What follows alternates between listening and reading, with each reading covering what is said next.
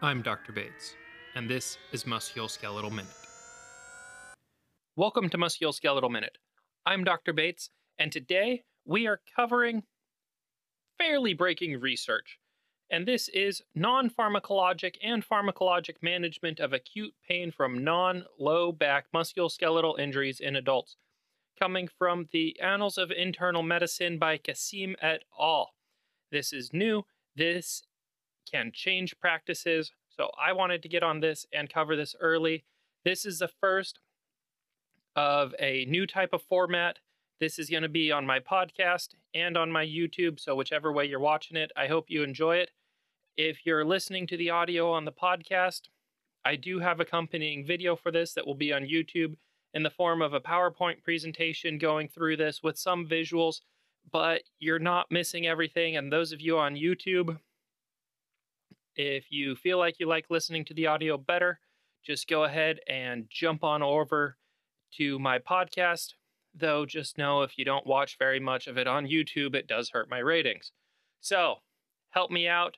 Give me a good positive review, five stars in whatever podcast app you use. Like this, subscribe, uh, and spread it around. And hopefully, uh, you like this. If you don't like the format of it, reach out to me, let me know.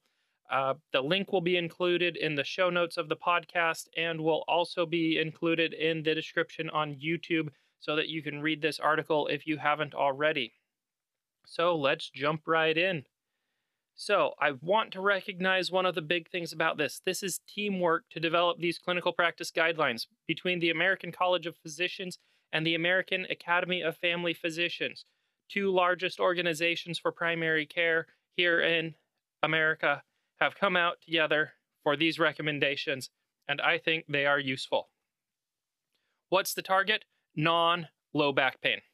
Okay, well, most people have low back pain, but there are other joints and parts of the body that hurt shoulders, knees, hips, ankles, you know, the things from the head, shoulders, knees, and toes song. They also came out with a guideline for low back pain Unfortunately, it is behind a paywall. Uh, I'm working on getting back there, but again, I wanted to cover this one first.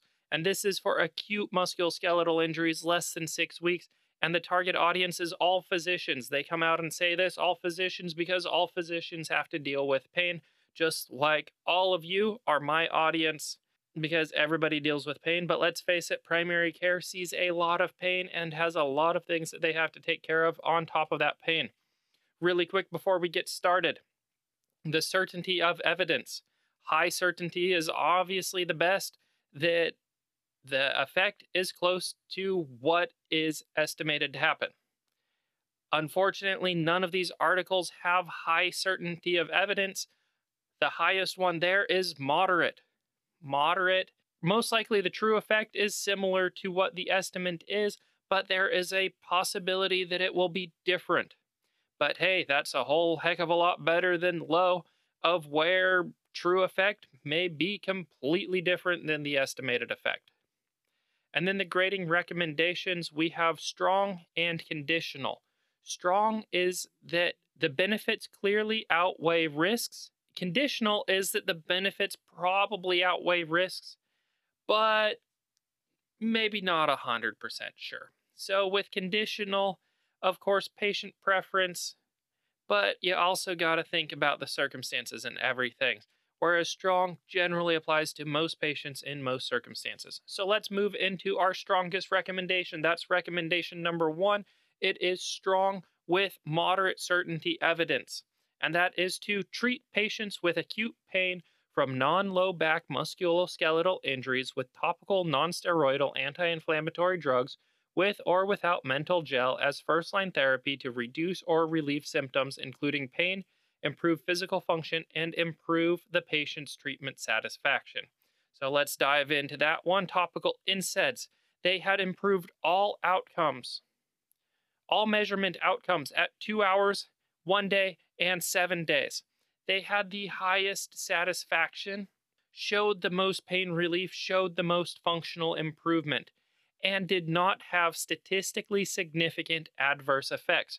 What's a topical NSAID? Well, great news. I'm actually re recording this for this one piece of news right here, and that is Voltaren gel has now been approved as over the counter. Supposedly costs about 11 bucks. Some of our patients can afford that. That's fantastic. That cuts out a lot of the hassle of pre authorizations. Though I must admit, being a military doctor, it is nice to have that on formulary that I could write and not have to deal with any of the pre auths. And I mean, this isn't the evidence, but I can tell you my patients love it. I don't know if they love it because it's a prescription and it beats, oh, just take some vitamin M, which as military doctors are famous for. Um, but not entirely sure. So that's actually something that we're going to see. If this being over the counter is actually going to decrease some of that satisfaction, I will be interested to see. But as of now, I can tell you my patients are pumped to use it, and how I describe this is a topical Motrin that goes right to the spot that hurts, as opposed to the rest of the body. I keep it nice and simple that way. And speaking of vitamin M, that military doctors are famous for giving out Motrin, well, recommendation 2A is conditional, moderate certainty, and it says treat patients with acute pain from non low back musculoskeletal injuries with oral NSAIDs to reduce or relieve symptoms, including pain, and to improve physical function, or with oral acetaminophen to reduce pain. Yep, that's right. Apparently, we have been doing things right. Take some Motrin, change your socks. Um, but no, seriously, oral NSAIDs, they are cheap and they work. The unfortunate part about it is there are higher rates of adverse effects predominantly gastrointestinal in nature abdominal stomach pain, constipation, diarrhea, nausea, vomiting. However, most people are carrying around some Advil or ibuprofen in their purse. They know that it works. It's generally safe, well tolerated. Obviously, don't want to overdose. And then acetaminophen, same thing, easily accessible, cheap. Some studies show that it might not work quite as good for that acute inflammation but it still works and it can be utilized. Recommendation 2B is conditional, low certainty, and that is to treat patients with acute pain from non low back musculoskeletal injuries with specific acupressure to reduce pain and improve physical function, or with transcutaneous electrical nerve stimulation, or TENS, or E-stim to reduce pain. What is specific acupressure? That is a fantastic question, and I will talk a little bit more about that in my critiques of the article, but it doesn't really cover it terribly well. But it does say in it, well, it's hard to measure this and determine the exact benefit of it because we have seen variation across certain reviews on how direct ac- specific acupressure was done. So it's unfortunate. But patients are generally improved and still satisfied decreased pain, increased function at one and seven days. So, not the immediate recovery, but feeling better a couple days out. TENS, basically, voltage gate theory, bombard the nerves with other signals, confuse it, they forget about the pain. That's it in a nutshell. Um, it also mentioned when it broke down into further detail of these recommendations, massage can also be beneficial and question about manipulation getting onto that later. The final recommendation is conditional and it is low certainty. However, it is that the ACP and AAFP suggest against clinicians treating patients with acute pain from non low back musculoskeletal injuries with opioids, including tramadol. So, yes, let's talk about this. I do like the fact that it does not forbid the use of opioids, but it does warn against their use.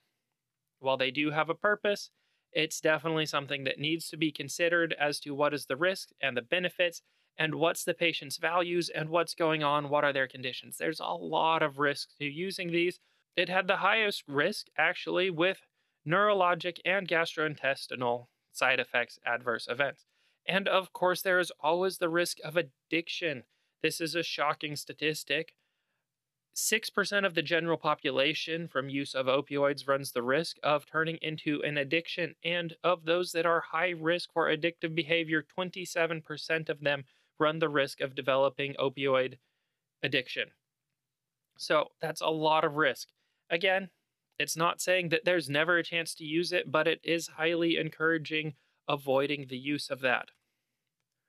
So, real quick, let's break down into some of the more nitty gritty research parts of this now that you know what these recommendations are and how to use them. But I will talk about my own personal methods for utilizing these recommendations here in just a moment after I talk about the procedures of this article along with my critiques. But it was a meta analysis of the efficacy and safety of these medications. So not only do they work, but are they safe? They dove in to the predictors of prolonged opioid use. Obviously, we want to prevent people from getting addicted. So, if there are certain risk factors that are going to be increasing opioid use over a prolonged period of time, we want to do our best to avoid that. And then also, this was focused on pain less than four weeks. I earlier misspoke. I said six weeks. Sorry, with their procedure for review, this was all focused on pain of less than four weeks, and low back pain was excluded. We know low back pain is a giant issue, and that's covered in another article. They measured symptom relief, as I talked about, two hours, one day, and seven days. And they measured physical function, satisfaction, costs associated, and adverse events. All important things to think about. The best medication, if it's too expensive for anybody, is not going to do any good.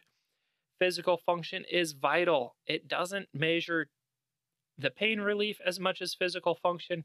Yes, if you have a little bit of baseline pain, yes, it's painful, it gets in the way, but are you still able to do your job, take care of your kids, clean your house, whatever things you're wanting to do, uh, run a marathon, anything, whatever your goals are, whatever you're needing to do, if it is being treated, the pain is being treated to where you're functional, that is the most important part, as opposed to taking all pain away but still not having function just due to being doped up. So I think that these were great things to measure.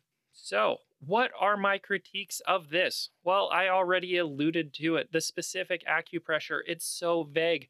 And unfortunately, in the procedures or in the methods, they did not dive into what specific acupressure was.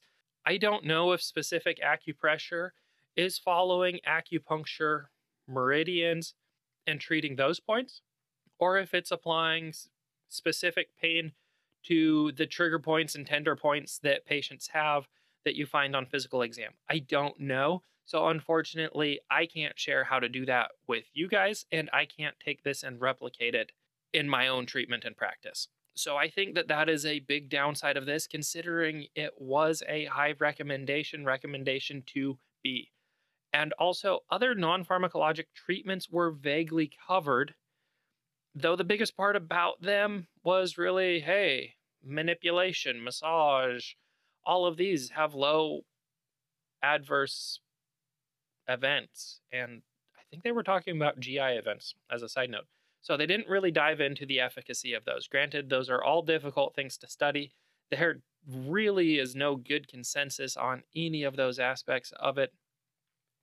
But I do think that it was kind of a bummer that none of those were covered or vaguely covered, as I said. So, what is my application? Well, as I said, topicals have long been covered. So I utilize them as a go to and I sell it exactly as I said. A Motrin that you put right on the spot that the body absorbs right to the level it needs and not doesn't go around the body. That's my explanation. I utilize that for acute and chronic conditions, uh, especially in joints, uh, sometimes the neck. Um, but yeah, not again in low back pain, but hopefully I'll get that article out there. And then I jump straight into what is known as the fascial distortion model. And they have a couple things within that, known as herniated trigger points, trigger bands, continuum distortions, three of the most common distortions. And I would consider all of those a form of specific acupressure because there is a lot of pressure on very specific areas. I have found fantastic results from that. Unfortunately, there's not a lot of research on it.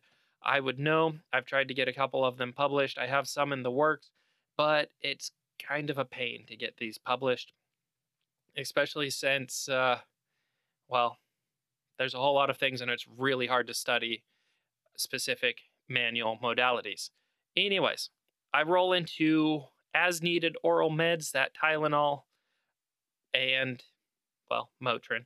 Sounding like a broken record here. But I roll into those for additional coverage, also ice, and utilizing physical therapy. We have a physical therapist, so got to keep her busy. But really, all of those, I think physical therapy is fantastic. Working on prevention, working on what's actually causing the problem in the first place. And of course, ice, good material. Well, I hope you enjoyed this format. For more information, more breakdown on it, let me know what you think. I will be devoting further episodes, but I also want to talk more about the fascial distortion model, especially. I have found such fantastic use from it. I will continue teaching osteopathic manipulation, and I'm working on making it useful not only as a review for students going through on what they need to know for boards, but also for you, the practicing physician, especially the busy primary care physician out there that has to take care of high blood pressure and diabetes and oh, my leg hurts. And so, how are you going to do OMT in that time period? I hope to cover all of that and keep it as evidence based as possible and beneficial for you. So, hopefully, you enjoyed this. Again, this has been Musculoskeletal Minute. Please go ahead and subscribe in whatever podcast app you use. Subscribe on YouTube. Give me a like on YouTube. And of course, give me a good five star rating on whatever your favorite podcast app is. And know, at Musculoskeletal Minute, we have your back. Thank you for joining us on Musculoskeletal Minute. We have your back. Please remember that this is for education and does not constitute medical advice. Please subscribe, leave us a positive review, and share with your friends.